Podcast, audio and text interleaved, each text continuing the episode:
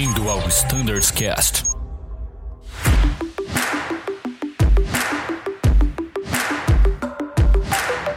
Fala galera do Standards Cast, sejam bem-vindos a esse episódio do Embraer com foco na RST Alpha. Vocês pediram e estamos aqui de novo gravando esse podcast sobre o simulador. Mas antes de mais nada, é importante dar uma notícia e dar um recado para vocês. Este não é um macetário, este não é um guia de manobras e esse podcast não substitui os manuais e os procedimentos escritos e descritos. Então, use esse conteúdo como um auxílio, um adicional aos seus estudos. Eu tenho certeza que tudo que a gente vai conversar aqui vai auxiliá-los ali a aprofundar talvez alguns temas e também esclarecer algumas dúvidas.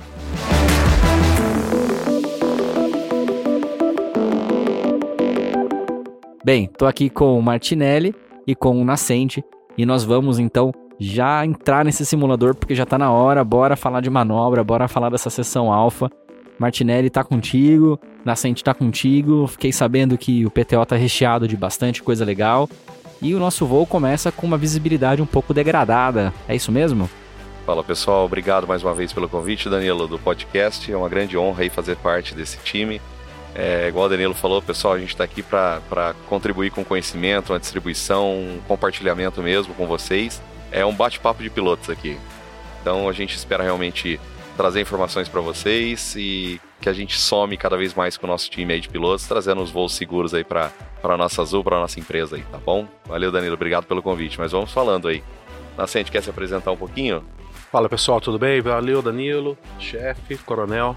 Bom, primeiro obrigado pelo convite, espero poder contribuir de alguma forma aí com um pouquinho da experiência que eu tenho nesse avião. Excelente. Baixa visibilidade, é isso mesmo? Qual que é o RVR, Martinelli? É isso aí, 350 metros para Congonhas, aeroporto especial, pessoal. Chique, hein? Muito bom, a gente teve as mudanças aí nos últimos anos das visibilidades, tanto para dia quanto para noite, né? Foi feito no Additional Procedure uma tabela específica do DCEA, que trazia as informações com as visibilidades de acordo com o que a gente tem no aeroporto. Por isso que é muito importante, pessoal, sempre consultar os nossos instrutores, tirar dúvida, por mais que a gente trabalhe no cenário Congonhas, que é um cenário que a gente sempre faz com a recorrência na Alpha, na Charlie e na Echo, é importante que a gente entenda o que a gente tem de auxílio visual para a gente poder usar na rota, não só para o simulador. Então, trazer dentro de um aspecto voe como treine, treine como voe, né? E aí trazendo esse conceito aí da visibilidade com os equipamentos, com as disponibilidades de solo que a gente tem para poder operar. Excelente. Tá no QRH, certo? É uma tabela. Isso. Essa tabela no QRH, na verdade, ela foi feita a modo emergencial para poder facilitar a consulta, já que o DCE, quando publicou isso daí, publicou dentro dos manuais, tudo, e a gente, uma facilidade, trouxe. E agora as cartas de aeródromo já estão atualizadas. Então a gente está correndo, fazendo a atualização dos slides de treinamento. As cartas de aeródromo hoje já estão adequadas no quesito de visibilidade, tudo que a gente precisa ter. Então, o que a gente usava como auxílio do Additional Procedure, agora a gente já tem nas cartas. Então isso é bem bacana falar para o pessoal que o que está na carta está valendo aí para as operações no dia a dia. Eu acho que a grande pegada é a gente não ter pressa para fazer nada, né? O low visibility, o pessoal vai ficar naquela correria de liberar o embarque. Não, o primeiro é primeiro ver se a gente vai poder operar. E para poder operar, ninguém precisa gravar tudo, saber de tudo. A gente tem o QRH ali para ajudar, né? Para ajudar a tomar a decisão e nos additionals ali estão falando. O resumo de tudo, tem a carta, tem aquele o primeiro additional dizendo o que eu preciso, depois tem os mínimos ali no A37... Que, na verdade, se a gente pegar, vai ser meio que uma soma do A37, onde ele reforça também o alternado de decolagem, ele explica ali o que é, o que não é, para onde precisa ir, quanto tempo, a situação que encaixa, porque às vezes não tá. E, então, um resumo é o A37 com aquela carta de solo e o additional, o comecinho ali, o A6, e aí ver se pode operar ou não pode, se vai o embarque ou se não vai. Isso aí, pessoal, é justamente isso daí. Essa tabela da A37 que o Nascente bem lembrou, essa tabela que de fato agora estão nas cartas dos aeródromos, né? E aí lembrando de ver a tabela o Additional Procedure de Low Visibility, onde justamente a gente tem a questão de desligar os pads, no caso de uma operação LVO ou CAT2. Então, assim, são operações de visibilidade restrita, que a gente faz cada vez menos. E agora tá calhando, chegando aí junto com o inverno. Tá na época de treinar, né? Tá na época de treinar, exatamente. Então a gente tá É uma grande oportunidade para vocês esclarecerem muitas dúvidas, e a gente coloca sempre o treinamento, Fly Standard, chefias, sempre à disposição de todos para que o nosso voo saia com segurança, com qualidade, que não tenha dúvida na hora de fazer uma aceitação ou se pode decolar ou não pode decolar. O importante é, o que fica de treinamento ali, a gente sabe que o contexto, treinamento, cheque, isso daí envolve muita tensão natural do ser humano. Sim. Mas lembrar que isso daí vai ser usado nos voos após o cheque, no dia a dia nosso de operação, que é o mais importante. É, isso é para a vida real, né, Martinelli? Exatamente. Então a gente precisa estar... Para os outros 178 preparado. Dias, a gente usa esses dois aqui de treinamento para 178 dias. Depois, 6 meses, está todo mundo aqui de novo. Eu acho que, assim, no meu ponto de vista, na verdade... A maioria que vem para cá já voa o avião, já está acostumado com o dia a dia, está bem operacional. Se ele simplesmente chegar aqui e fizer o que ele sabe fazer, ele não precisa se preocupar com memory items, com QRH, com nada. É colocar na prática o que ele faz. E aí o treinamento, ele vai fazer o que? A lapidação, vai lapidar o cara. Vai, ó, faltou isso, faltou aquilo, uma colocação. O pessoal vem muito preocupado com QRH, com isso, com aquilo. Mas... Vem curtir o simulador, vem curtir o voo. A filosofia aqui é trocar experiência. Exato. Legal. E pensando em low visibility, tem alguma outra dica, alguma coisa que vocês podem falar para os pilotos aumentarem a consciência situacional? Beleza, tem a tabela, o QRH, o embarque está liberado, mas o que de procedimento a gente pode abordar ali em relação talvez ao táxi, execução de flows, enfim? Exatamente, pessoal. Isso daí é low visibility operation, é algo que a gente não pratica no dia a dia. Isso daí são aeroportos especiais. A gente teve aí semana passada, 4 aviões ficaram parados em Curitiba por formação de gelo. Olha só, hein? Incrível, né? Então, assim... E ainda é maio, hein, Coronel? E ainda é maio. Ainda nem chegou o nosso inverno. Então, de fato, Danilo, as recomendações é justamente o maior risco que a gente tem em operações LVO. Se a gente pensar em Curitiba, existe cruzamento de pista, cruzamento de taxiways. O mais importante, quando a gente inicia um procedimento LVO, quando a gente institui ali uma visibilidade menor, um RVR menor de 400 metros, é fazer o táxi com os dois motores, após a partida nos dois motores, fazer todos os flows, checklists após o pushback, a finalização, ou seja, com a aeronave parada. E seja o seguinte, os dois pilotos têm o heads up o tempo todo durante essa operação. Deu dúvida, para a aeronave, pede um follow me, aí a gente segue isso daí. Lembrando também, decolagem é requerida takeoff one, flex takeoff is allowed, e no caso do rolling takeoff é proibido. Lembrando que a normal takeoff pode ser feita, não precisa ser instituído uma static takeoff, a não ser que performance peça diferente disso daí. Tá? Então o normal takeoff é permitido, só apenas o rolling takeoff que não pode. Muito bom. É isso, LVO. E a gente vai decolar, em algum momento a gente vai ter que treinar a ata de motor, certo? A gente sempre treina, né? Exigência ANAC. A gente tá ficando cada vez mais expert nesses cenários relacionados a motor. Mas na Alfa, tem algum detalhe, alguma coisa que vocês possam comentar que vão ajudar os nossos colegas a estudar melhor esse tema? Então, na parte de monomotor, a gente sempre tá batendo na tecla da identificação do tipo de falha que esse piloto teve. A gente já teve muito histórico de algumas falhas detectadas que, na verdade, foram severe damage, foram interpretadas erradas como engine failure apenas. Tá. O engine failure, pessoal, é porque a gente já bateu várias vezes nessa tecla em todos os podcasts, que é para entender o seguinte, como é que foi a falha de motor? Quando a gente está fazendo o nosso treinamento aqui dentro dos simuladores, a gente não está numa corrida. É o entendimento daquela falha, como que ela foi apresentada para vocês e o entendimento da tripulação. Então, outras frotas, outros pilotos que já voaram fora, tem sempre aquele momento do assessment. E isso é importante. Pessoal, é um assessment. Olha pro colega do lado, e aí, que tipo de falha é essa? E olha pro avião também. O avião tá falando com a gente o tempo inteiro, né? O que ele tá me indicando. Exatamente, né? Exatamente. Esse é o ponto. O avião fala com a gente. Cabe nós, pilotos, fazer essa interpretação, né, Nascente? Então, entender o ICAS, entender as mensagens de status que você porventura tem ali, a dinâmica que você tem de óleo dentro da página de status na sinótica.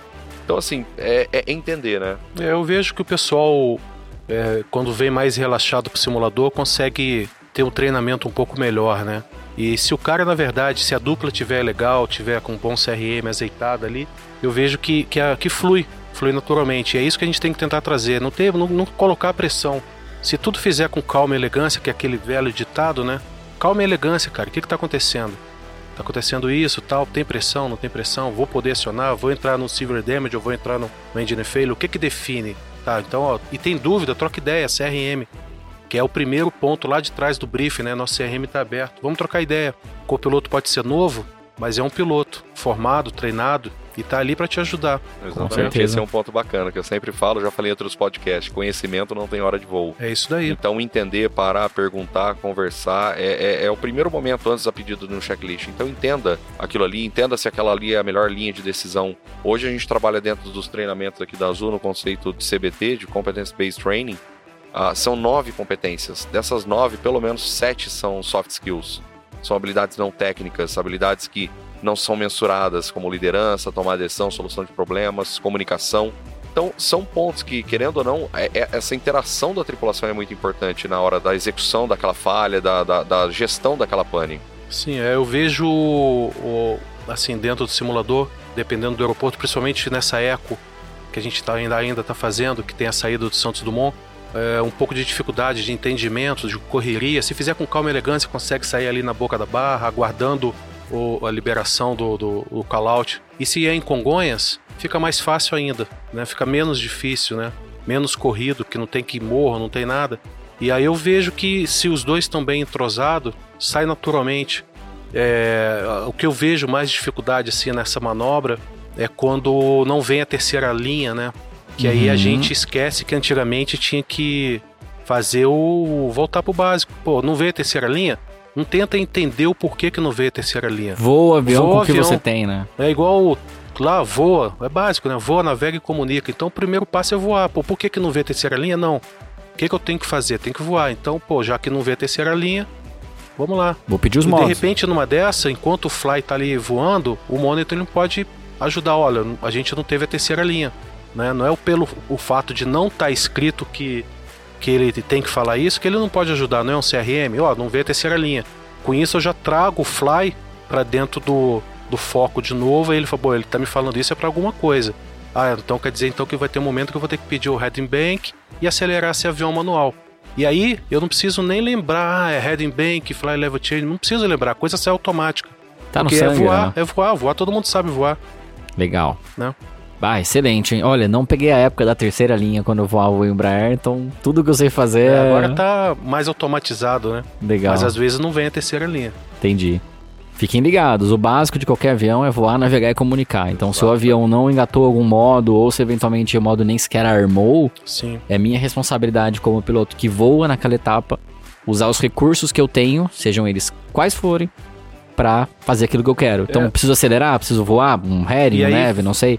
Falando nesse quesito de voar e navegar, pelo fato de ter a primeira chamada parecida da performance, engine out performance, que é a tal da terceira linha, e a engine out SID, alguns colegas ainda confundem. Então, se o cara está voando e não veio ali a tal da terceira linha, ele está fazendo o modo básico, vai chegar um momento que ele vai ter que navegar. Opa. E aí o navegar, ele vai lembrar, vou ter que navegar, já está disponível aqui a navegação. Aí ele pede lá o Activate Engine Out SID, o colega vai lá, ativa, e aí ele passa a ter navegação, entrega o avião para o Magenta, e o avião vai fazendo o restante ali com seu autopilot. Só que para isso eu volto, tem que estar os dois batendo papo. Legal. E se o monitor vê que o fly não está conseguindo por algum motivo, chama o cara. Sensacional. Exatamente, muito bacana, Nascente. Bem lembrado, justamente essa questão de entender o porquê que o modo entrou ou não entrou, isso daí não é o momento. Não. É justamente a tranquilidade que tem que ter durante a execução da falha, entender o que voou, navegou e comunicou, e aí entra 400 pés heading bank. Se a altitude de aceleração for a mesma, 400 pés, select fly level change, menos speed VFS. E aí ativa engine out SID, como o Emerson bem disse. Então assim, e lembrando pessoal, se for uma falha de motor, por exemplo, existe a inibição dentro do ICAS, o fator CAT3. Lembro. Que ele fica inibido. Então a hora que você tem o Master Caution lá, a indicação do Engine Failure de fato anunciado no ICAS, foi a 400 pés. Então esse é um gatilho para lembrar que é uma condição que foi inibida de 80 nós até 400 pés no fator K3 de inibição. Então isso é bem legal lembrar, que isso aí ajuda também um pouquinho na gestão. Lembrando que nenhuma ação abaixo de 400 pés a não ser o controle da aeronave, positive climb gear up. E aí, quando a gente volta a ter o automatismo, passa a ter o automatismo funcionando, que o bank está armado ali mesmo com neve, esse bank vai ficar, a gente vai manter um VFS, esse bank, a VFS até a altitude da órbita da saída, né, da contingência, e esse bank vai ficar armado. Só que a órbita está prevista com uma curva de 30 graus e o bank está me segurando em 15. Que momento que eu tenho que tirar isso? para eu poder tirar isso, alguns colegas acabam esquecendo, porque isso está lá no manual de FMS, que às vezes a gente leu só quando entrou. Então a dica é VFS mais 10 nós. Acelera com Speed Intervention ou o manual, põe VFS mais 10 nós, que aí eu estou fazendo a órbita conforme ela foi planejada. Legal. E desenhada. Baita dica essa, hein? Essa é top, exatamente. Essa é top. Uma vez atingiu a velocidade, atingiu a altitude final de subida lá, acelera o avião e vida que segue. Vida que segue, vamos ser felizes. Com segurança. E lembrando, pessoal, que o Heading Bank, na verdade, nada mais é para uma proteção dos pilotos na questão do fator carga durante curva. Uhum. Então, o Heading Bank nada mais é de uma necessidade com velocidades menores que V2 mais 10, ter o Heading Bank. A partir do V2 mais 10 ou numa arremetida acima da VAC, o neve está disponível. Não tem aquela necessidade de ficar voando em Heading Bank o tempo todo, querendo uma manutenção. Então, é um entendimento. Até onde eu uso o Heading Bank? Até o V2 mais 10, a partir disso, neve disponível. E na remetida, VAC. Essa é boa também. Fazendo dessa forma, a gente consegue identificar dentro das avaliações ali de aplicação de procedimento, de conhecimento. Eu vejo que o cara diminuiu a carga de trabalho porque está usando automatismo, e assim a gente vai conseguindo até prover uma nota melhor para ele. Porque ele está me mostrando que ele está conseguindo usar automatismo, porque ele tem conhecimento, porque ele está aplicando procedimento e está diminuindo a carga de trabalho. E mantendo o slip skid dentro dos limites, não tendo aquela mensagem autopilot do roll me stream. Essa eu lembro também. Essa daí é boa. Mas é muito legal. Então assim, pessoal, na verdade o que a gente mostra para vocês são as limitações da aeronave, o que a gente tem. E a gente tem uma super ferramenta para fazer isso, os treinamentos. Então, já devo ter falado em outros podcasts, quem deve lembrar, expect the unexpected. É, eu lembro dessa. Essa é uma boa. Então assim, vocês vão fazendo os voos com uma segurança, uma tranquilidade, que se acontecer na rota, faz o que foi treinado aqui, dá tudo certo. Maravilha, e uma situação que pode acontecer na rota é algum problema durante a corrida de decolagem que leva a uma interrupção da mesma. O que a gente pode falar assim de detalhe, algo que vocês queiram ressaltar na execução dessa manobra que elevaria ali a qualidade dos treinamentos dos colegas? Então, no caso da rejeição, pessoal, o mais importante é a coordenação que é feita dentro da cabine. E a gente analisa muito isso daí, ou como é feito a execução da manobra, os actions and callouts, como são feitos, realizados pelo comandante, pelo copiloto, é uma combinação. Ali é o momento que os dois vão trabalhar, cada um num momento determinado, fazendo ao final dele de uma rejeição após o parking brake, atenção, aguarde instruções, aí inicia o assessment. Entendeu o que aconteceu? Foi uma abertura de porta, foi uma rejeição por falha de motor, ou seja, o QRH tem, o QRC, o QRH ou o IB, se for o caso do E2, tem que ser feito dentro da pista durante aquele momento. Ah, mas o aeroporto é Congonhas, está lotado, tranquilidade, calma e elegância, como diz meu amigo aqui. O MGO deixa claro que após uma rejeição de decolagem, a parada sobre a pista não é opcional, ela é obrigatória, é lá que você vai parar e vai gerenciar ali. Exatamente, ou seja, toda a gestão vai ter que ser feita ali sobre a pista. E o mais importante, pessoal, como a gente já teve um evento na empresa, é a comunicação direta. O atenção, aguarde instruções, ela tem que ser feita no momento ou seja, estamos aqui cuidando da segurança, vamos avaliar o que aconteceu. Terminou o checklist, terminou todas as análises externas, não tem nada que impeça prosseguir no táxi, tripulação, situação controlada. Então, essas comunicações têm que ser claras, têm que ser direta. Assertivas, exatamente. Então, entra aí de novo numa competência que o Nascente acabou de falar.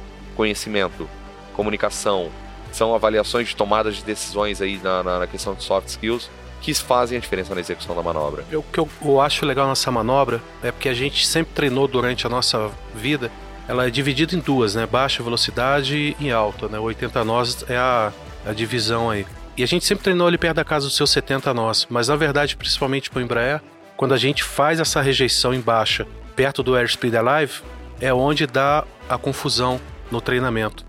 Principalmente quando eu estou fazendo com o copiloto. O copiloto é o Pilot Fly, ele está iniciando a corrida de decolagem e eu dou a pane.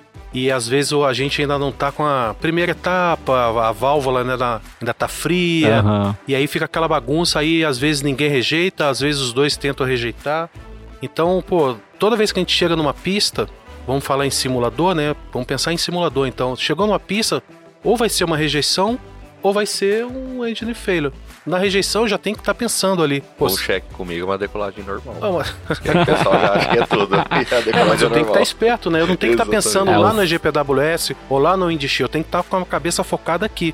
Assim como no voo também, né? Exatamente. Então, toda vez que eu vou decolar, o que pode acontecer comigo aqui? Trazendo isso pro voo, né? Trazendo isso pro voo, então pode acontecer. Então eu tenho que estar muito ligado nessa baixa velocidade, porque eu ainda não tenho controle full controle do rudder. E na hora que eu meto a mão no steering, que eu venho trazendo o avião, não precisa trazer com tudo, senão eu vou passar batido da centerline, vou parar lá do outro lado e começa a caçar frango, fica aquela manobra, aquela recuperação ruim, né? É legal que no... tem conceito de VMCG, se a gente falar de falha de motor em baixa velocidade, então você não tá, né? E na verdade é a pior que tem, né? Quando eu faço em baixa velocidade, fica complicado trazer. Isso. Nos manuais do Airbus a gente tem isso bem descrito, que é a maior preocupação e a primeira preocupação nesse cenário é reduzir a potência desse motor o mais breve possível. Sim. Então, você está abaixo da VMCG. É previsto que você desvie mais de 30 pés do seu eixo nesse cenário. Sim. Se deixar o motor acelerado e o outro em falha, o seu cenário só vai piorar. A primeira preocupação é dar o comando de stop. Concorda? Sim, com reduzir certeza. Esses motores e aí gerenciar a trajetória do avião. Verbalizar que você vai rejeitar, né? Que você está iniciando a parada do avião, está interrompendo a decolagem, vai parar.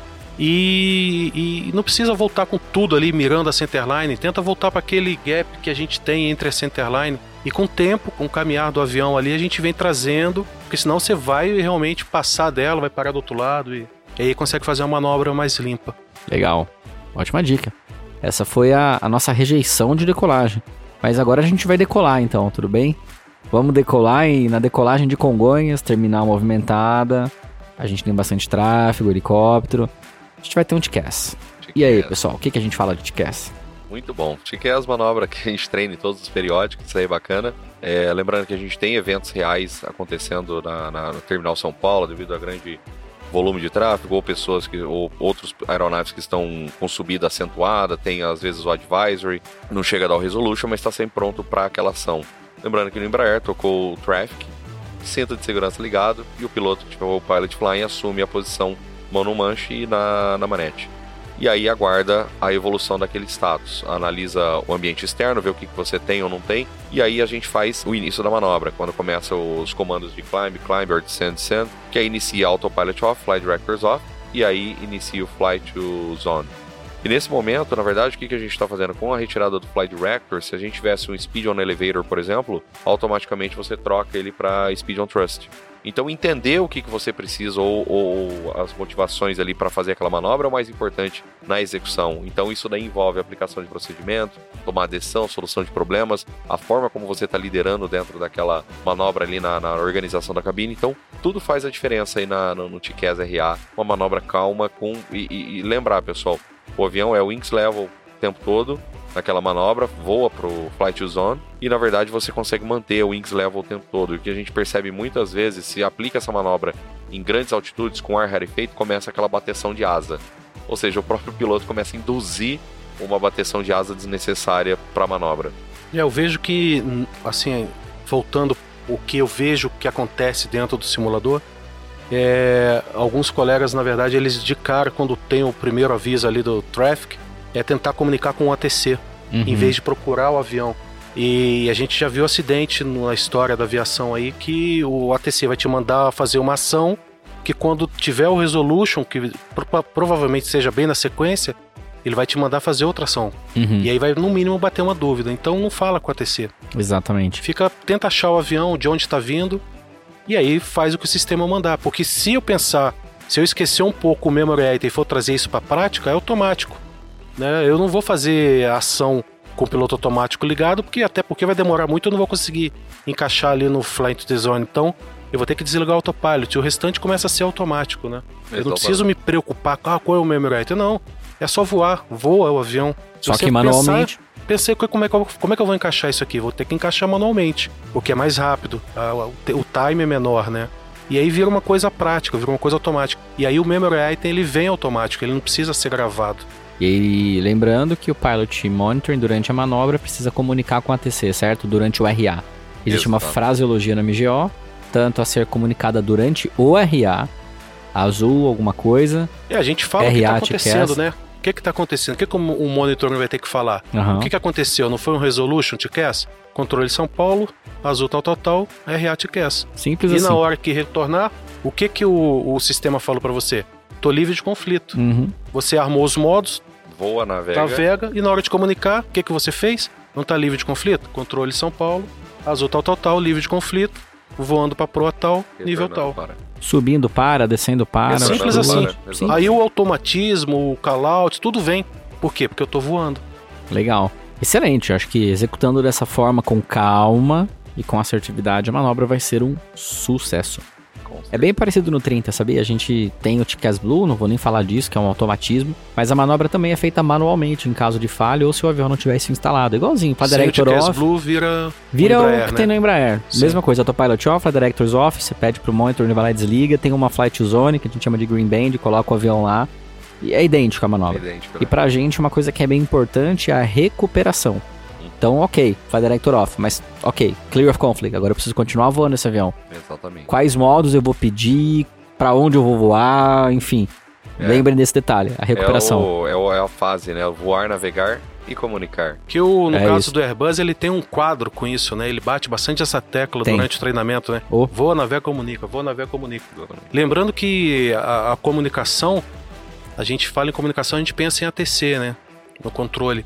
Mas, na verdade, a comunicação ela tem uma subdivisão. É o controlador, depois é o comissário, depois é o nosso cliente. E, para finalizar, colocar a cereja no bolo é lembrar de fazer um relatório de segurança para que a gente tenha o... Fica chique. O cara fala, vamos fazer um AQD, afinal. Vou... Perfeito. Fica bonito, não fica? Ficou melhor. Já conhecimento amplo, já. Mas, a vida é uma caixinha de surpresa, certo? Vocês estavam voando, então, TCAS, e era um A380 de alguma empresa aí do mundo. E aí vocês pegaram uma esteira desse avião. Ficou estranha a altitude, hein? Vambora, né? O UPRT. E aí, vamos treinar? Recover. É isso aí, pessoal. O Upset Recover, a manobra mais importante de ser realizada, é a calma e a forma que ela vai ser conduzida durante a recuperação. O Nose High, mantenha o Wings um bank para evitar G negativo. Mantenha a questão de velocidade, analisa. Então, o mais importante é entender a posição que a aeronave foi deixada depois de uma condição de upset. E hoje, já aproveitando o tema, a Embraer ela já desenvolveu um programa, um treinamento online de Upset Recovery Training, ou UPRT. Que legal. Ainda é um processo que está sendo apresentado para as empresas, tudo. E a ANAC também já deu um aval para a gente poder começar a fazer um desenvolvimento do treinamento mais assertivo dentro do UPRT. Então, assim, a nossa agência hoje já identifica o treinamento como um requisito, uma necessidade. Ela já passou pra gente já alguns estudos para implementação disso daí. Então, assim, como a gente já vem fazendo um TCAS seguido de um PRT, de um Upset Recover, a gente já vai, de fato, isso daí agora começar a desenhar mais e trazer mais conhecimento sobre essas ações. Então, e o mais importante, terminar a manobra, voltou tudo normal, voa, navega, comunica com a TC, comunica com os comissários para ver se tá tudo bem, e um speech pro passageiro lá para entender para trazer de volta aquilo lá. E entender o que se vai prosseguir o voo, como é que tá, em que fase que foi aquilo lá, se vai necessitar de um alternado, ou seja, o gerenciamento, ou seja, se colocar naquelas condições que a gente tem de fato o risco eminente numa aproximação, numa decolagem, mas a gente também tem rota com cruzamento de outros tráfegos. Uhum. Então, tráfegos de grande porte, ou até mesmo o 757, que tem uma das piores esteiras de turbulência. É verdade. Então, assim, é bem bacana entender os conceitos ali que levam àquela recuperação da manobra, conforme que ela vai ser conduzida. E lembrar que os operadores, as empresas, fabricantes, elas estão... A Airbus tem um processo muito bacana de UPRT. Sim. Então, hoje, todas as coordenações de treinamentos aqui na Azul estão se conversando para iniciar esse processo de UPRT, de um treinamento específico de UPRT. A gente vê que ele é explícito, né? O colega, quando ele consegue fazer uma recuperação... É lógico que assusta. Ele acabou de fazer um TCAS e já na sequência vem um upset, né? Então, quando a recuperação é muito brusca, as mensagens que aparecem no ICAS, elas não somem, porque ele acaba extrapolando um pouco o G. Então, quando a gente consegue, entrou nessa manobra, que eu lembro que eu tenho que fazer com calma e elegância de novo, eu venho desfazendo, por exemplo, o nose down, eu venho desfazendo a asa e venho puxando. A grande preocupação que eu vejo ali da galera se preocupa muito com high speed, e evitar o high speed, a velocidade, mas não esquenta isso. Voa. Então desfaz, puxa até a linha do horizonte e aí é voar. Montar os modos todos de novo, navegar, que aí você vai ver que não dá o G. Não precisa ficar pisando muito e não força muito o avião e acaba as mensagens que aparecem, às vezes nem aparecem, na verdade. Uma coisa legal dessa manobra legal. É também... A partir do momento que se identifica no seu PFD uma atitude anormal, seja em qual fase do voo for, gastar ali 0,5 segundos entendendo o que está acontecendo com o seu avião, sim, até mesmo utilizando um instrumento do colega, olhando para o outro PFD e observando se a situação que você tem no seu realmente é uma situação de upset, certo? Dali a pouco é uma falha no teu instrumento, sim, alguma questão local. É, então, verifiquei e confirmei. No Airbus, a gente tem uma frase que é Rest the Energy, né? Ou Manage the Energy, melhor dizendo. Então, pô, se eu tô com o nose down, o meu avião tá acelerando e o meu motor tá com auto thrust off, auto throttle no caso de vocês, em toga, eu preciso continuar voando o avião. Também reduzir esse motor se tô com o nose down, cuidar da asa, como a Nascente muito bem falou. Então lembra, a gente tem 2 mãos e 2 pés, né? Eles deveriam estar ativamente operando o avião. Se necessário, trabalhar motor, se necessário, usar o speed brake. Se a pessoa tiver com um cenário de nose down, ou se tiver com nose high, ok, fecha sozinho naqueles cenários todos, mas confere se tá fechado. Acho que são pequenos detalhes que o aviador sentado ali consegue utilizar os recursos que o avião oferece para lidar melhor com a situação. E aí, se você parar para pensar, tudo isso aí que nós três falamos, volta lá para a regra básica, a regra de ouro, né? Voar. É isso. E aí eu não preciso me preocupar como que eu faço essa recuperação, porque eu sou piloto. Uhum. Isso vai ser automático, tem que estar no meu sangue. E aí na hora que eu começo a recuperar de forma calma, comecei a recuperar, saí da manobra, e aí a sequência que eu tinha que fazer, que muita gente tenta vir com ela gravada, a sequência veio no sangue, veio sozinho. Uhum. Então quando eu venho, isso tem que estar no sangue, porque isso pode acontecer no dia a dia, não só no simulador, né? Perfeito, muito legal. E estudaremos também Fire Protection durante esse ciclo Alpha, é uma ata bem interessante, a gente estava aqui discutindo antes da gravação, né? Eu estava tentando lembrar ali as lógicas de funcionamento do Cargo Fire. Vamos falar um pouquinho sobre o cenário que a gente vai estudar durante o ciclo Alpha, talvez relembrando algumas coisas aí para os colegas e provocando também ao estudo, que é bom. Exatamente, Danilo. Muito legal, tema bem bacana. A gente vai fazer alguns cenários, né, propondo cenários de fogo dentro de porão durante pushback, durante táxi. Lembrar assim, pessoal, a gente treina muito o condicionamento, né, de uma condição de rejeição, atenção às instruções. E lembrar que o fogo num porão, num APU, em qualquer condição, é requerido para a aeronave, parking brake, atenção às instruções, mesmo sempre, que no solo, né? Ou o copiloto, o piloto que estiver na direita, é esperado que ele já informe o controle, ou seja, voa, navega e comunica, no caso, faz a comunicação para o ATC da condição que vocês têm, e aí inicia a análise. Lembrando que a condição de fogo detectado, por exemplo, no porão, tem uma condição, uma lógica de sistema da ativação da garrafa, o tempo de low, então da garrafa de high ou de low, né? Então, basicamente, pessoal, o mais importante é o gerenciamento daquela situação e daquela falha. Uhum. O entendimento das ativações ou não das garrafas. E sempre lembrar, pessoal, comandou alguma coisa no overhead, olhar no ICAS para ver se aquilo lá foi de fato... Se aconteceu, né? Se aquela ação aconteceu, se foi uma falha de garrafa ou não foi. Como o Danilo acabou falando no começo do podcast, o avião conversa com a gente. Uhum. Então, a cada ação espera-se uma reação da aeronave. Então vou deixar um pouquinho o Nascente falar um pouquinho da lógica aí de Fire Protection de cargo. Eu divido essa lógica em teve detecção de fumaça, né? Ou fogo ou não teve. E a aeronave está em voo ou não. Então teve detecção de fumaça com a aeronave em voo, eu pressiono o botão, a lógica entra sozinha. Dispara de high e 60 segundos depois vai disparar a low. Se foi em solo, a lógica vem para eu disparo, a de high. E depois, a de low, eu preciso comandar isso daí. Isso com detecção. Sem a detecção, em voo, eu armo. Pressionando a primeira vez, eu vou armar a de high. E aí eu pressiono a segunda vez e eu libero essa garrafa de high. 60 segundos depois, vem a de low, sozinho. E se for em solo, aí eu preciso pressionar isso 3 vezes. Uma primeira para armar, uma segunda para disparar de high e a terceira para disparar de low. Mas independente se é em solo, se é em voo, se tem fumaça, se não teve a detecção, eu tenho que lembrar sempre que eu usei isso daí, voltando com a aeronave, eu tenho que avisar o pessoal de solo. Opa. Porque quando a gente encosta o avião, o cara já tá abrindo o porão. Importantíssimo. Desliguei a bica, o cara já tá metendo a mão ali, é tudo muito corrido, 30 minutos para fazer tudo. Então tem que avisar o colega, olha, eu acionei aí já antes, esse é o gerenciamento que a gente espera dentro dessa manobra, finalização, né? Cereja do bolo. Se você disparou a de low, a ideia é rescaldo. Então, cara, abrir esse porão, colocar oxigênio lá dentro, né? Assim que você abriu esse porão no chão, você tá colocando oxigênio lá dentro. Sim, pode voltar, né? Não é muito legal, certo? Triângulo do fogo, né? Opa, então, pessoal, muita atenção, consciência situacional ali, cara. Espera, vou desembarcar todo mundo, depois você abre esse porão, enfim... Gerenciamento. Exatamente. E trazendo um gancho também, pessoal, lembrando que a gente está voando os cargueiros Class Fox. Boa! Isso é bem legal também, a gente realmente não treina isso daqui, que é um sistema específico para esse tipo de aeronave.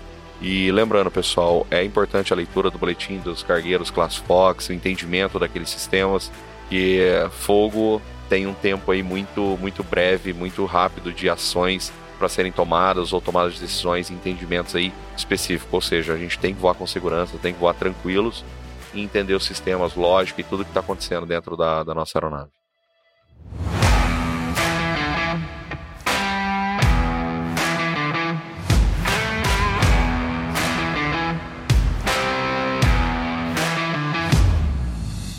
Então, pessoal, peraí. Stop checklist. Stop checklist. Temos uma novidade aqui no podcast. Anselmo Cortelazzi conseguiu entrar aqui. Ele está à distância pelo celular. A gente está igual rádio, né? Tem um correspondente aqui agora. Correspondente Anselmo. Anselmopedia tá aí. Fala, Anselmo, tá na escuta? Tudo bom, gente? Tô na escuta, sim. Aos que estão ouvindo aí, desculpa. A gente sabe que não fica tão bom, mas é assim... É o nosso comprometimento em passar informações aí para vocês, que o Detran não me ouça, mas eu, para qualquer coisa, estou parado. Você está parado, né, Anselmo? Vamos lá. Tá, então ótimo. O Anselmo está parado, está dentro de um carro estacionado, né? Segurança, Anselmo. Segurança, o nosso primeiro valor, né? Não, ele está parado mesmo, gente. Não é brincadeira, não. O Anselmo realmente deu uma parada ali para conseguir participar do nosso podcast, a gente agradece. E, Anselmo, a gente já falou de vários tópicos, mas tem uma coisa, cara, que a gente estava prestes a comentar. E é um cenário que a gente treina também com frequência, mas é um cenário sempre interessante. Wind shear. O que a gente pode falar da nossa velha conhecida wind shear? Olha, Danilo, como você bem colocou, cara, é um cenário que todo mundo conhece, é um cenário que a gente treina muito, tá? O Embraer, vamos colocar assim, tá? É uma questão importante pelo que nós temos hoje. Hoje nós temos o E1 e o E2, tá? A manobra de wind shear para ambos é igual, tá? É igualzinha, não muda nada. A gente só tem uma diferença, tá? Que o E1 não tem e o E2 tem, que é o Predictive Wind Shear, tá? Que é uma ferramenta adicional que ele consegue, com base em alguns modelos aí, ele consegue antever um wind shear, tá? E assim, qual que é a filosofia? Não paga para ver, tá? Teve no E2 um Predictive Wind Shear, inicia a manobra, tá? Porque nós já tivemos aí na rota os acontecimentos de colega que foi e entrou no Wind Shear mesmo. A ideia do Predictive do E2 é justamente você iniciar a manobra numa condição de energia muito melhor, na qual provavelmente, se você ainda pegar o Wind Shear, vai ser o final, você já vai estar na camada mais alta, né? E você vai ter mais energia e você vai ter mais altitude, então vai te levar para uma condição mais segura. No E1 é exatamente o que o time do Martinelli passa para a gente. O diretor de voo que vocês... por que a gente tem que seguir a risco o máximo que a gente consegue diretor de voo? Porque no momento do wind shear, o que ele está fazendo é calculando e te dando uma energia, vamos dizer assim, não é tecnicamente o mais correto, mas é uma energia positiva, ou seja, ele está fazendo de tudo para o avião continuar voando, tá? Independente se você está com vento de proa, vento de cauda, batendo asa, ele está fazendo de tudo para você continuar voando. A gente fala isso por quê? Porque é uma situação onde a melhor chance que você tem é seguindo o wind shear, partindo do pressuposto que você entrou, né? Na condição. Então segue o wind shear. E um ponto do Embraer, né, que eu não conheço em outras aeronaves, é que o sistema de wind shear, tanto de E1 quanto de E2, ele não te avisa, tá, quando você saiu da condição de wind shear, tá? Então o que o time de instrutores de simulador passa para vocês é muito importante. Por quê? Se você sair da condição de wind shear, o diretor de voo, ele continua te dando algumas indicações, ele não sabe que parou. E a gente bem sabe, e é demonstrado no simulador, que ele te leva para pitches muito elevados, né, Martinelli? Isso aí você pode, se não fizer uma boa gestão de energia, né, você pode acabar entrando numa situação de atitude anormal. Exatamente, Anselmo falou muito bem nessas questões da energia da aeronave. Lembrando, pessoal, que o memory item de Windshear e GBWS é o mesmo. A única coisa que difere mesmo é o segue o Flight Director, no caso do Windshear, igual o Anselmo bem explicou, e o EGPWS é a questão do pitch limitado a PLI. Pessoal, o mais importante nessa manobra é justamente isso, a manutenção de como é feito como é que o piloto está seguindo o Flight Director e como é que após a identificação que não tem mais aquela condição de wind shear, não tenho mais descendente, eu não tenho tendências negativas na aeronave, como é que eu vou fazer a recuperação dessa manobra? Lembrando, igual o Anselmo falou, o wind shear foi detectado uma vez ali, ele precisa ser retirado daquele modo do FMA. O modelo do Load 27 que trouxe uma facilidade pra gente foi trazer a manete pra detent toga, né? Ou seja, tirar ela de máximo para toga e apertar o botão de toga. Isso daí você reverte os automatismos dele para modo ELNAV e o Fly level change Magenta. Então, assim, é a forma correta como é feito. Lembrando, pessoal, o high speed durante a manobra não tem problema. Isso daí não leva na conta de a manobra foi bem executada, não foi. É necessário, às vezes, as variações de velocidade de vento que você tem dentro de um wind shear, ela é significativa. Uhum. Ou seja, então o mais importante, igual o Anselmo falou, é não conduzir a aeronave para uma atitude anormal depois da manobra. Sim. Porque o fato é, o que a gente vê, os maiores erros dessa manobra é a não execução do memory item, da aplicação de procedimentos. Muita gente, tem muitos cheques que eu já assisti. O primeiro memory item, o que é? Colocar a manete para maximum e press toga. Muita gente pressiona o toga e depois leva a manete para máximo. Então, cuidado nessas inversões. Então, é maximum, joga ela lá na frente, no batente, depois pressiona o toga e autothrottle disconnect, autopilot disconnect, seguindo as lógicas aí do memory item, de wings level e tudo mais. Lembrando que o Flight Director também, né, Anselmo? O Flight Director não comanda a lateralização daquele voo. Então, se você tiver um residual de bank que não estiver cumprindo o teu memory item de wings level, você vai ficar com um bank, com o fator de G nessa manobra, uhum, e o Flight Director comandando o modo vertical dele ali. Então, por isso que o memory item de wings level é tão básico e tem que ser levado em conta, né, Nascente? Eu gosto muito de pensar sempre na coisa prática, né, volto lá pro voar, né? Se a gente trouxer isso por toda essa teoria aí pra prática, fica automático também. Não vamos nem falar em memory items, né? Vamos falar isso na prática. É óbvio que eu tô numa situação dessa, eu preciso de potência. Então, automaticamente, eu vou ter que colocar a máxima potência que eu tenho. Coloquei a máxima potência, o autothrottle vai pular, desligo ele para ele parar de gritar e vou seguir. Uma vez que eu coloquei a potência máximo, né, é óbvio que eu não vou entrar numa situação dessa com a asa caindo, então eu vou ter que nivelar a asa. É óbvio que se eu estou querendo performance, eu não vou estar com o speed brake armado. Eu vou dar uma olhadinha se meu speed brake está desarmado. E aí o memory item ele vem vindo de forma automática, entendeu? E aí, uma vez que eu coloquei essa potência em máximo, eu não preciso ficar com a minha mão mais ali, porque eu não vou mexer mais em potência. Então, o desenho do manche do Embraer, ele já me ajuda, porque uma hora sobe, outra hora desce, uma hora nivela, outra sobe, desce. Se eu tiver com as duas mãos ali, fica muito mais fácil para eu encaixar dentro do meu Fly Director ali e ficar voando até o sistema. E aí, que hora que eu saio? Que é a pior parte dessa manobra. É voar, é sentir o avião, igual lá no Aeroclube, sente o avião. Porque criou-se uma mística aqui que a 1500 pés, pum, acabou o wind shear. Não acabou. Negativo. Inclusive pode começar num cenário mais alto então, do que o da detecção. Aí eu começo a ter aquele voo, né? Pô, parou de balançar, o vento lá embaixo, tudo, o monitor me ajudando. Parou de balançar, a velocidade disparou. Como a velocidade disparou, o sistema tá me puxando para cima. Por isso que ele tá me puxando para cima. Pô, mas se eu for para cima, eu vou estolar. Então o que é que eu faço? Vou ter que baixar o nariz. Baixando o nariz com aquela potência toda, vai dar high speed. Talvez até esteja dando por causa do flap 4 no decolagem de Congonhas, vamos imaginar assim. Então, para evitar esse high speed, eu posso tirar um pouquinho da potência. Tirei a potência, já botei ali em toga de novo, aperto o toga, uma coisa vem puxando a outra, e aí o memory item ele vem sozinho. Exato. E aí eu passei a ter o ELNAV, bom, consigo fazer o ELNAV, Magenta? Consigo. Então é só armar autopilot, autothrottle e continuar o voo como se fosse uma decolagem normal. Se não, passa para heading e voa para onde tem que voar, voa, navega, comunica, e o comunicar é o que a gente já falou. Exatamente. De novo, né, o papel do monitoring é fundamental. Sim, o monitoring, por isso que tem dois, né? Justo. E o monitoring, lembrando, tem a função dele ali durante a manobra, exato, né? Exato. sempre falando se tá quantos pés de rádio altímetro, tá, pessoal? Não é vertical speed, isso daí é um erro frequente que a gente vê nos treinamentos. E nem altímetro, é a rádio altímetro que vocês estão do chão, ou seja, 400 pés descendo, 300 pés descendo. Porque a minha altura, descendo, né? A minha preocupação é a altura pro chão. Dá esse guidance justamente pro piloto que tá voando ali concentrado no flight director, entender como é que tá o ganho ou a perda dele de altitude ali na manobra. Então, ou seja, os dois têm um papel fundamental. Se, por exemplo, for um wind shear numa aproximação, que você tá com gear down, com flap, mantenha a configuração. Onde é que eu recupero? É onde o Nascente falou.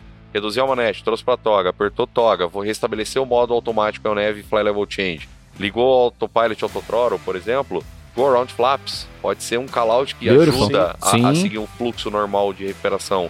Recolhe o flap, positive climb, gear up e a vida que segue. Ou seja, seguir o que? A navegação de uma arremetida, se for no caso arremetida, e a saída. Antigamente, no início do nosso treinamento, a gente terminava a manobra voando reto, nivelado. Sim. Pô, eu tenho que voltar para restabelecer esse voo, voar, navegar e comunicar. Então é bem importante, é uma soma do que nós três aqui. Principalmente dessa de Congonhas, né, que a primeira curva é na casa dos 3,600 ali. Provavelmente você já vai ter que, terminou a manobra, já iniciar a curva, porque ele vai entrar o LDEV. Sim. E aí volta o papel do monitor, né? O monitor tem que estar cobrindo, porque o Fly, coitado, o Fly tá se matando ali, voando, sobe, desce a arma, o que eu tenho que fazer? A cabeça do cara tá mil. Tá focado em outra coisa. O monitor tem que ficar alimentando, ó, quer isso, quer aquilo, né? E exatamente, é um jogo, né? Uma dupla. É um trabalho em equipe, né? É isso aí. E na comunicação, lembrar, assim que possível, comunicar com o órgão ATC, porque se você tomou isso numa decolagem, uma aproximação, tem alguém provavelmente decolando ou aproximando atrás de você. Balançou muito. Os comissários lá atrás, comissários, que estão com o olho já... Justo, cliente assustado. E o nosso AQD, que é bom também, aí, né? Teve um evento anormal durante sempre, o voo. Né? É bom fazer um relatóriozinho ali do evento ocorrido. Pessoal, muito legal. A gente não tá voando, subiu pro nível de voo. A gente tá voando em que nível de voo hoje, comandante? Vamos lá pro 300, né? 300? 300. Tá bom. A gente tá voando, os dois, né? Chegou nossa refeição. E aí a comissária perguntou se podia abrir a porta. A gente abriu a porta, aquela coisa toda. Enfim, pegamos a refeição. No momento que a gente colocou a mão na bandeja, a gente ouviu isso daqui, ó. Cabin. Enfim, bom. Nesta hora a gente ouviu isso. E aí, pessoal?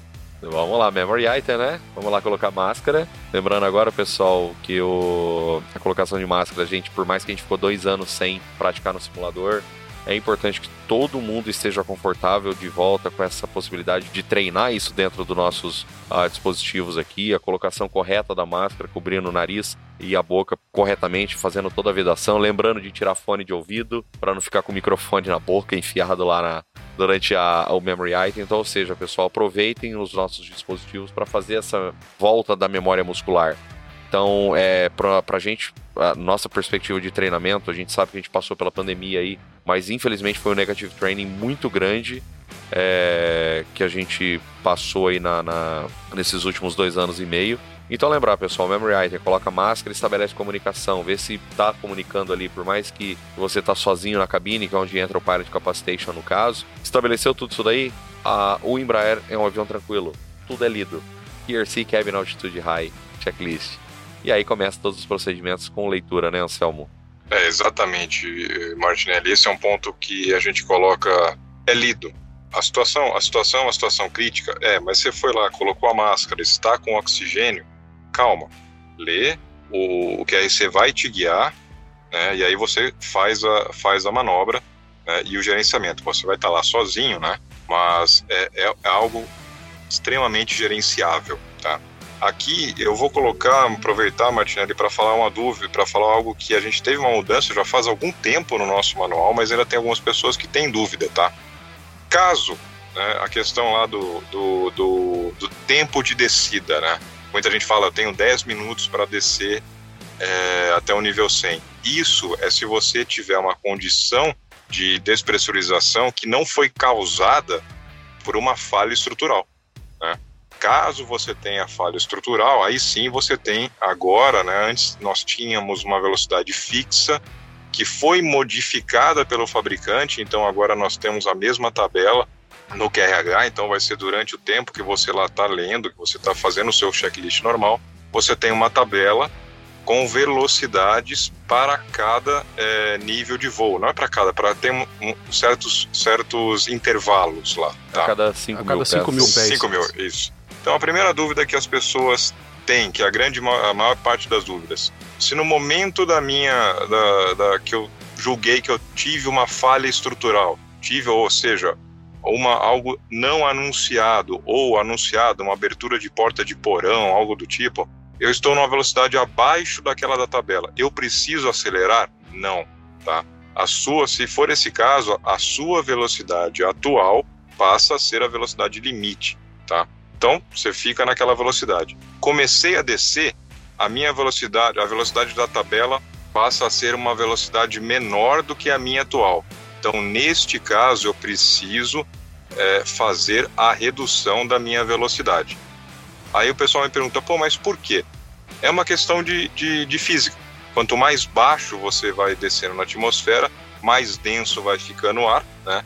Então, quanto maior a sua velocidade, maior a pressão dinâmica sobre a estrutura. Então, a Embraer fez um cálculo de quais seriam as velocidades seguras, né? Ela calculou lá os vários cenários de falha estrutural e colocou lá quais seriam as velocidades seguras para cada intervalo de 5 mil. Então, a redução que você precisa fazer, e aí precisa ser mais um gerenciamento correto aí de como fazer essa redução, né? Se você tiver uma falha estrutural, você faz isso para continuar tendo, né, a energia, vamos dizer, a pressão sobre a aeronave dentro daquilo que a Embraer calculou que a aeronave ainda consegue resistir, tá? Mesmo com uma falha estrutural. Ah, reduzir para velocidades abaixo da tabela, tem problema? Não, aquelas velocidades passam a ser as suas velocidades limites. Exatamente, Anselmo. E observando a tabela, a gente vê um detalhe, as tabelas são muito... é o limite máximo daquele nível. Por exemplo, no nível 300, a velocidade máxima VA dele é 292. Então, dificilmente você vai estar navegando em Long Range Cruise, ou no caso do E2, em Cost Index, com a velocidade indicada de 292. Então, 99% dos casos é exatamente o que você falou, vai entrar na Present Speed e mantém aquela velocidade até lá embaixo. Não há necessidade do incremento de velocidade para 292 agravando aquela condição de um cabin altitude high com um possível dano estrutural. E lembrando, pessoal, a descompressão ela acontece de forma lenta ou rápida. A explosão, possivelmente, houve alguma quebra, algum dano estrutural na aeronave que, porventura, despressurizou de forma súbita. E a lenta é uma válvula, um problema de válvula, alguma coisa, nada que talvez impeça, mas é sempre importante aqueles segundos de análise para entender qual cenário você se encaixa. O que eu vejo lá dentro do simulador, o pessoal às vezes fazem essa manobra de forma automática, né? Não aguarda o monitoring, que é um read and do, né? Então o cara fala nível 100, o Fly vai lá, acerta o nível 100. Então, calma e elegância, porque na verdade, para Azul, a partir do momento que você colocou a máscara e estabeleceu comunicação, é calma e elegância. Exato. Exatamente. Excelente. E a gente também vai treinar nessa sessão de simulador alfa, né? Um evento que é bem descrito no MGO, eu diria, e pode ser causado por efeitos fisiológicos ou, eventualmente, psicológicos também. Tô falando, todo mundo sabe, do Pilot Incapacitation. O MGO descreve uma incapacitação sutil, uma incapacitação óbvia, beleza, tem bastante literatura. Mas aqui, no nosso podcast, o que a gente pode falar desse assunto que vai ajudar os colegas a executar melhor essa manobra no simulador? Danilo, você acabou de falar, e nesse momento é calma e elegância. É fácil falar quando está todo mundo aqui sentado, mas é isso mesmo. A Azul, ela tem uma facilidade que você tem muita coisa que você vai fazer por read and do, né? Então, o MGO, o AOM, o SOP do Embraer, os treinamentos e a própria aeronave, né, o automatismo da aeronave vai te ajudar. O seu aumento de carga de trabalho vai ser algo que você vai conseguir gerenciar. Eu já acompanhei algumas sessões também e a gente vê a afobação. Cara, é uma situação crítica, mas tranquilidade.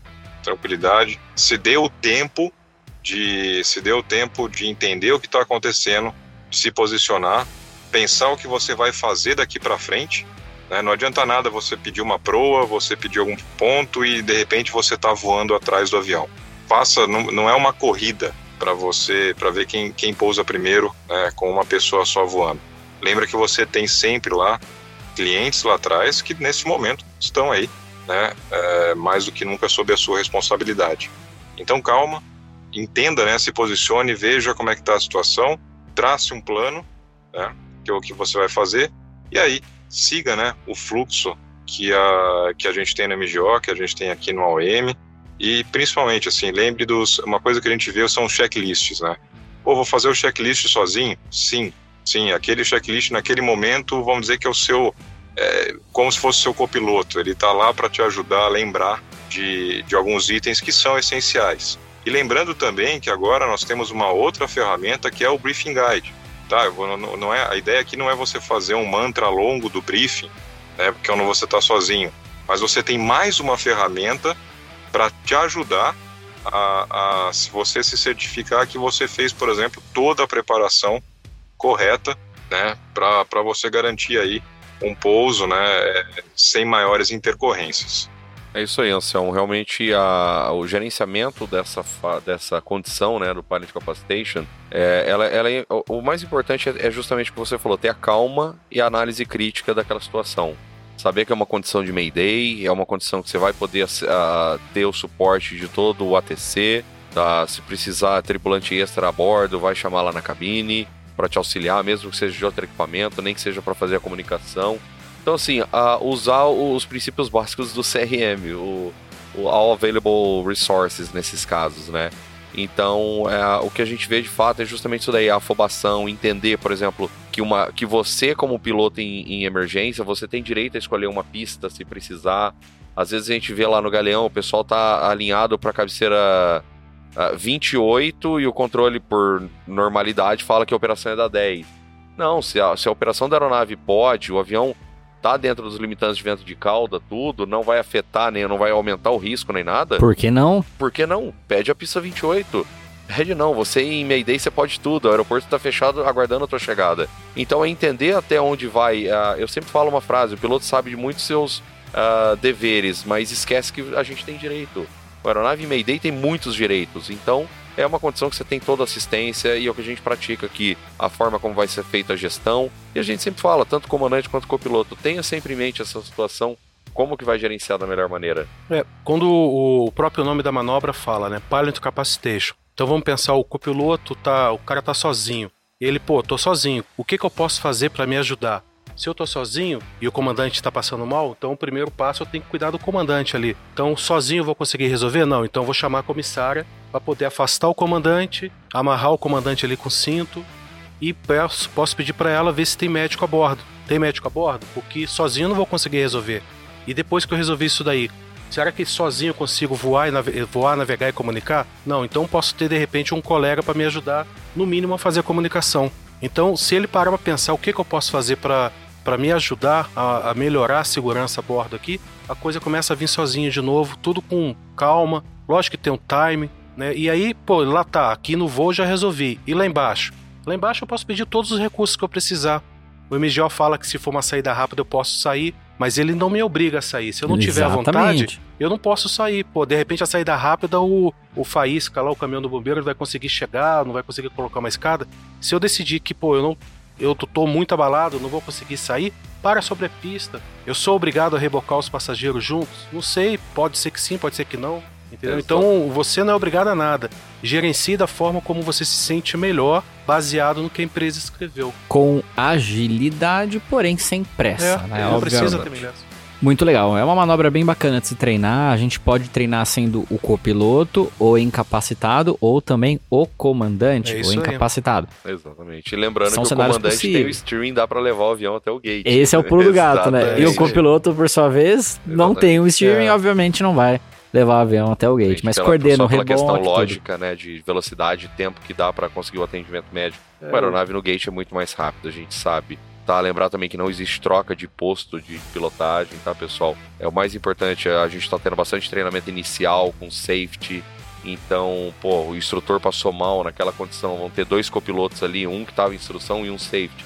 Foi uma condição de Mayday aquilo ali. Então tudo vai ter que ser feito da melhor maneira ali, numa condição extrema. Na hora que parar a aeronave, o que eu tenho que fazer? Tem um checklist ali, faz um afterlanding, desliga o avião, porque só com a beacon desligada que o cara vai poder encostar. Exatamente. Tá, eu vou rebocar os clientes, eu vou ficar a bordo. O que eu... eu vou ter que ligar essa beacon. Então o que eu posso fazer? De repente, não tá escrito, mas eu entro ali no below the line, preparo o avião como se eu estivesse fazendo pushback.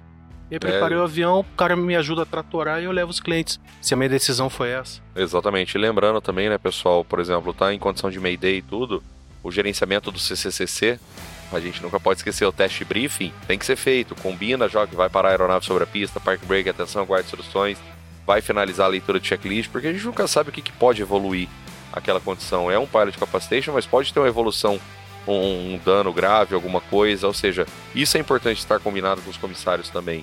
Então é uma manobra complexa, no sentido de estar sozinho, fazendo tudo sozinho, porém ela pode ser bem administrada. A palavra, o segredo é a administração dessa falha bem feita. O speech para manter os clientes, porque os clientes mantenham-se sentados, né, aguardando a retirada do tripulante que não está se sentindo bem. Não precisa expor que é o comandante.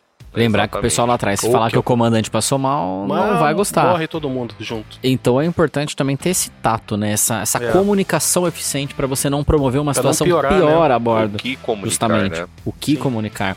Legal, pessoal. Bacana. Tem bastante coisa para falar ainda. Tem Alpha. Essa é a Alpha, pessoal. Se preparem. Tem o landing gear ainda. Landing gear. O que vai acontecer com o nosso trem de pouso, capitão? O landing gear, a gente tem bastante opções aí de lá nos nossos cenários. Tem falha de weight on wheels, ou seja, a hora que decola o trem não vai recolher por algum motivo de falha. Lembrar, pessoal, é calma. Essa manobra, simplesmente, a gente só aperta aquele botãozinho vermelho se tiver comprometimento da performance, para fazer um recolhimento e cumprir o segundo segmento. Então, assim, pessoal, é calma. É uma manobra que tem que entender o que está acontecendo com a aeronave, com sistemas, né? São vários sistemas interligados. A gente recentemente teve um caso aí do Embraer mesmo, que decolou, o trem não recolheu. Ainda está em investigação, tudo, mas a gente sabe que é uma ata que a gente treina aqui bastante dentro do ciclo da Alpha. Então, essa era uma das preferidas aí. Então, só lembrar que a gestão continua, o voo continua normal até uma certa altitude para poder fazer uma leitura de checklist tranquilo. Aquele trem recolheu, não teve uma pane mais, não teve um anúncio de falha de Weight on Wheels, System Fail, nem nada. Pô, vai seguir, não vai voltar. E o mais importante, pessoal, conversem com a empresa.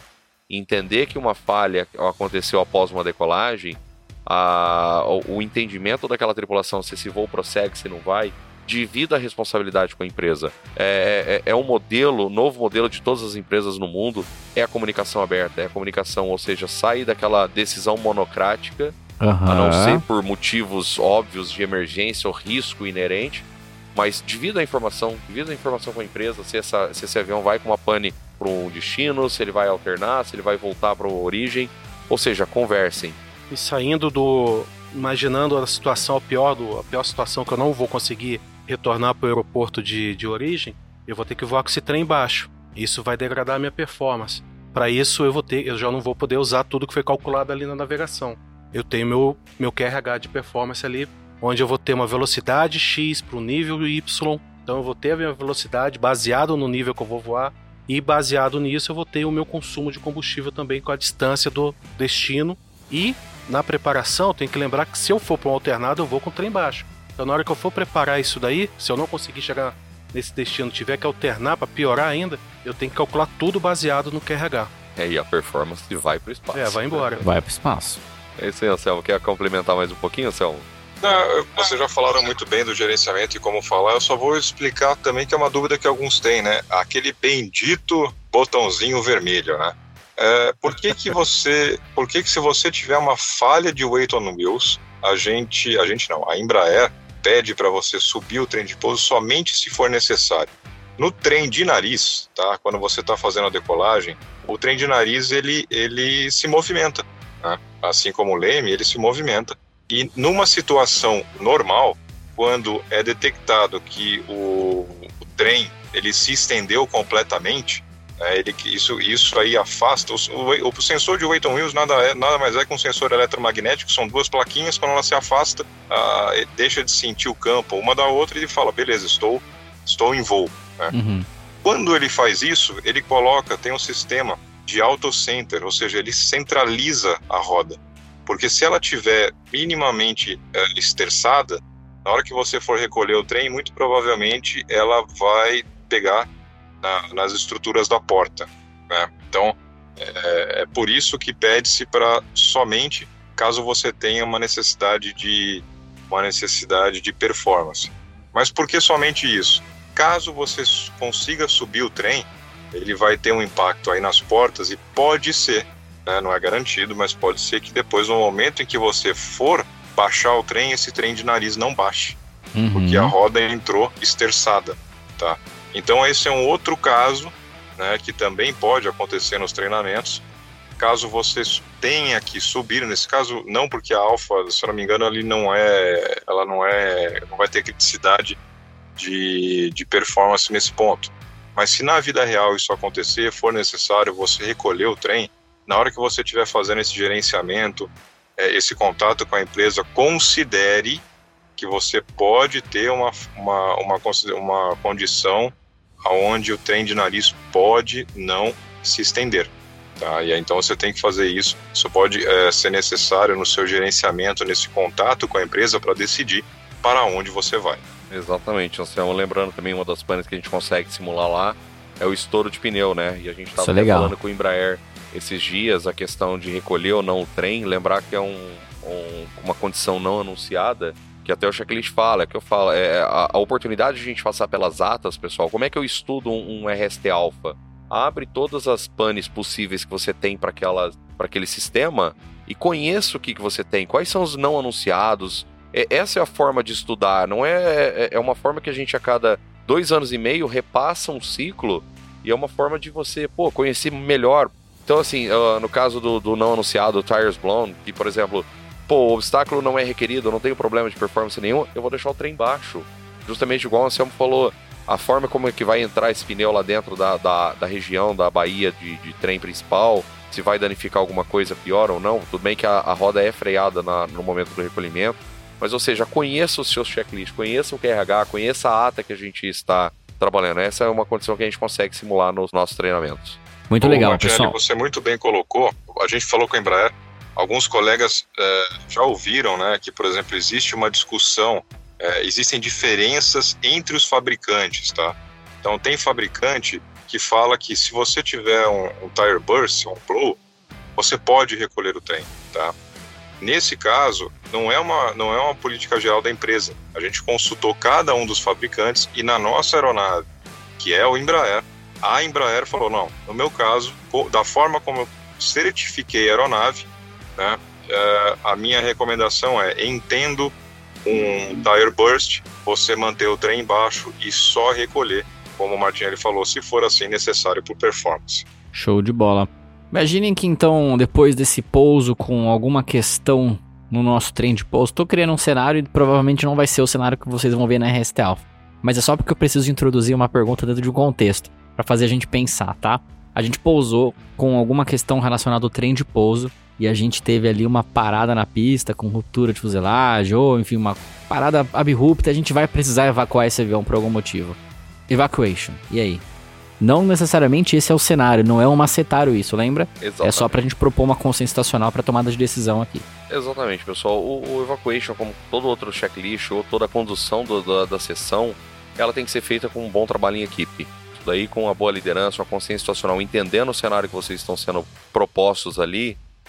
A gente sempre fala, o podcast não é uma forma de, é um macetário pra ir pro simulador. Não é. É pra vocês treinarem com tranquilidades aqui dentro dos simuladores e poder voar tranquilos na rota, que é o que a gente sempre fala. Vocês estão levando nossos familiares, nossos amigos, nossos clientes dentro da empresa. Então, nós precisamos estar todos unidos, né? Lembrando que o treinamento não trabalha contra ninguém. A gente trabalha a favor e cada vez mais com a comunicação que a gente está fazendo, através de podcast, de e-mails, WhatsApp, todo mundo tem meu telefone do Anselmo, e-mail, que seja. A gente está à disposição para tirar dúvidas. E isso, o podcast é essa oportunidade. E o Evacuation, na verdade, Danilo, nada mais é do que uma pane administrável. Ela tem que ser muito bem administrada para ocorrer de uma forma clara e concisa. Então, percebeu a necessidade de um Evacuation Checklist, parou a aeronave sobre a pista, Parking Brake, atenção, aguardar instruções. Então, comandante My Controls NHC, QRC, Evacuation Checklist. Então, basicamente, é uma leitura, o Challenge Response, Action Response, e basicamente ela é contínua. Lembrando que a hora que o ATC notifica o ATC, o comandante está acontecendo naquele momento. Então, o comandante faz essa ação. A Evacuation fica a cargo do comandante. Então, basicamente, é isso que a gente fala dessa pane no geral. Legal, legal. Então, a divisão de tarefas durante a execução de um checklist de evacuação é fundamental para o sucesso deste, né? O comandante está analisando o big picture da situação, está gerenciando os entornos, falando com o ATC. O primeiro oficial está executando outras ações. Comandando a evacuação propriamente dita. Opa, né? Que é a decisão mais importante, sim, talvez, que ele vai tomar na vida dele, se tiver que evacuar um avião, é esta. De comandar um Eco-Vitor ali, ou situação controlada. Falar em comandar Eco-Vitor, é o que a gente vê que às vezes a última ação, que é desligar a bateria, ele comandou Eco-Vitor e pula, vai lá e desliga a bateria sem verificar. Essa é clássica. Se houve abertura das portas. A famosa abertura das portas. Então, se mantiver a calma ali, comandou antes de pular para a bateria, abriu a porta, pelo menos uma, né? É isso aí. Observa lá tudo e lembrar que a continuação do checklist depois do QRC vai pro QRH, Time Permitting. É isso aí. Legal. Então, esse é o Evacuation. Bem, tem duas coisas que a gente ainda precisa falar para encerrar esse podcast com qualidade. Acho que uma é uma grande novidade aí que vai ser treinado nesse ciclo alfa.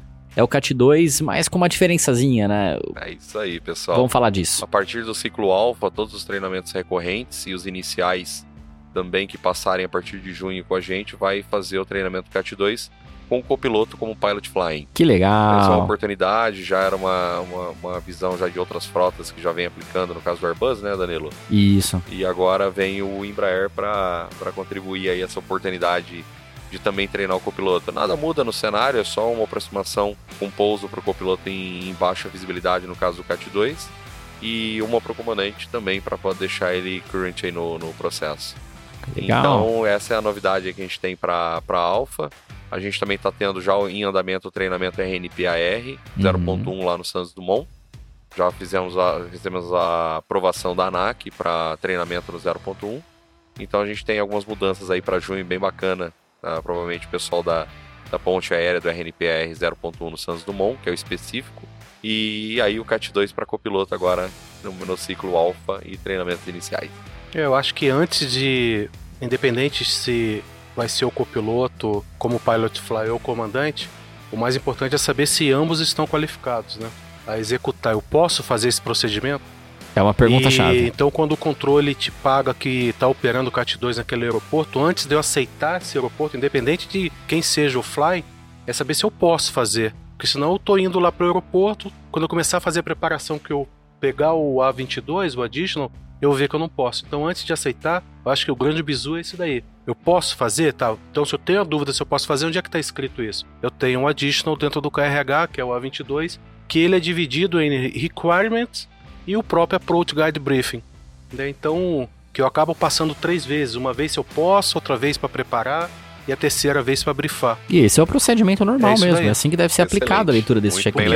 Eu tenho que saber se eu posso, pela qualificação dos pilotos, se os pilotos estão prontos, qualificados para fazer, e se a aeronave tem todos os itens ali, né? Se de repente uma panezinha que eu fui despachado, e isso tá lá no R4.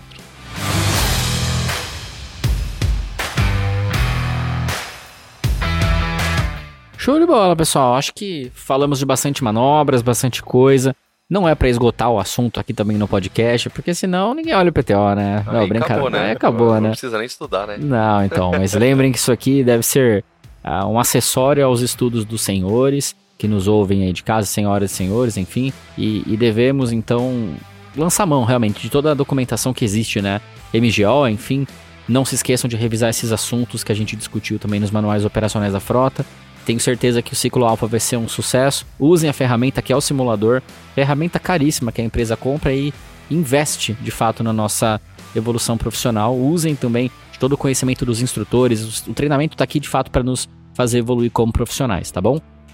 Martinelli, a palavra está contigo. Considerações finais? Pessoal, agradeço a todos aí pela oportunidade de fazer mais um podcast com todos aí, falando um pouquinho do ciclo alfa. É sempre um bate-papo legal, essa é a ideia que a gente tem, o treinamento está cada vez mais próximos de todas as áreas, Fly Standard, chefia, de vocês, pilotos aí na ponta, e a gente está sempre aberto, pessoal, a gente sempre fala que vocês são detentores da informação, e a gente aqui, a gente faz de tudo para a gente poder melhorar e fazer o máximo, a gente erra bastante, mas a gente quer acertar, então tragam para a gente qualquer demanda, dúvidas, ideias, contem com treinamento, Fly Standard, chefias, diretoria no geral, Então, assim, pessoal, aproveitem essa oportunidade que a empresa passa, essa comunicação, e realmente a gente quer cada vez fazer melhor. E eu, Danilo, obrigado pela oportunidade mais uma vez. Fantástico aí participar pelo podcast. Fico muito feliz de receber o feedback aí dos colegas que escutam, que trocam ideia. E, de novo, pessoal, celular 24/7, à disposição para a gente tirar dúvida. O Nascente também aí como instrutor aqui do nosso time. Tá contigo aí, Nascente. Obrigado a todos. Eu quero agradecer a todo mundo, Danilo, Anselmo, Coronel, Martinelli, e dizer que o simulador é uma ferramenta cara que deve ser usado e é usado na empresa para aumentar a segurança de voo. Simplesmente para isso. Vem aqui para treinar, para voar como treina e treinar como voa. Show de bola. Anselmo, tá na escuta? Estou sim, meus caros.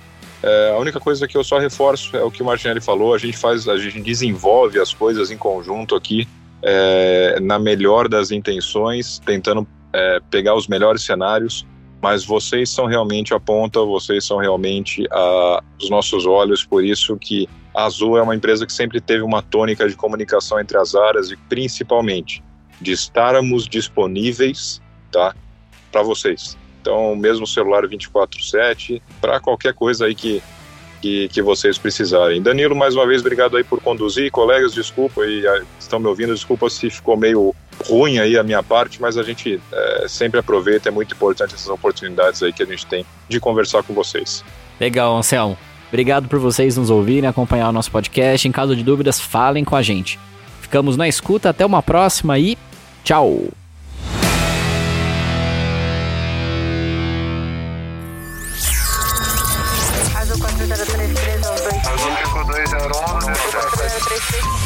Você ouviu ao Standards Cast.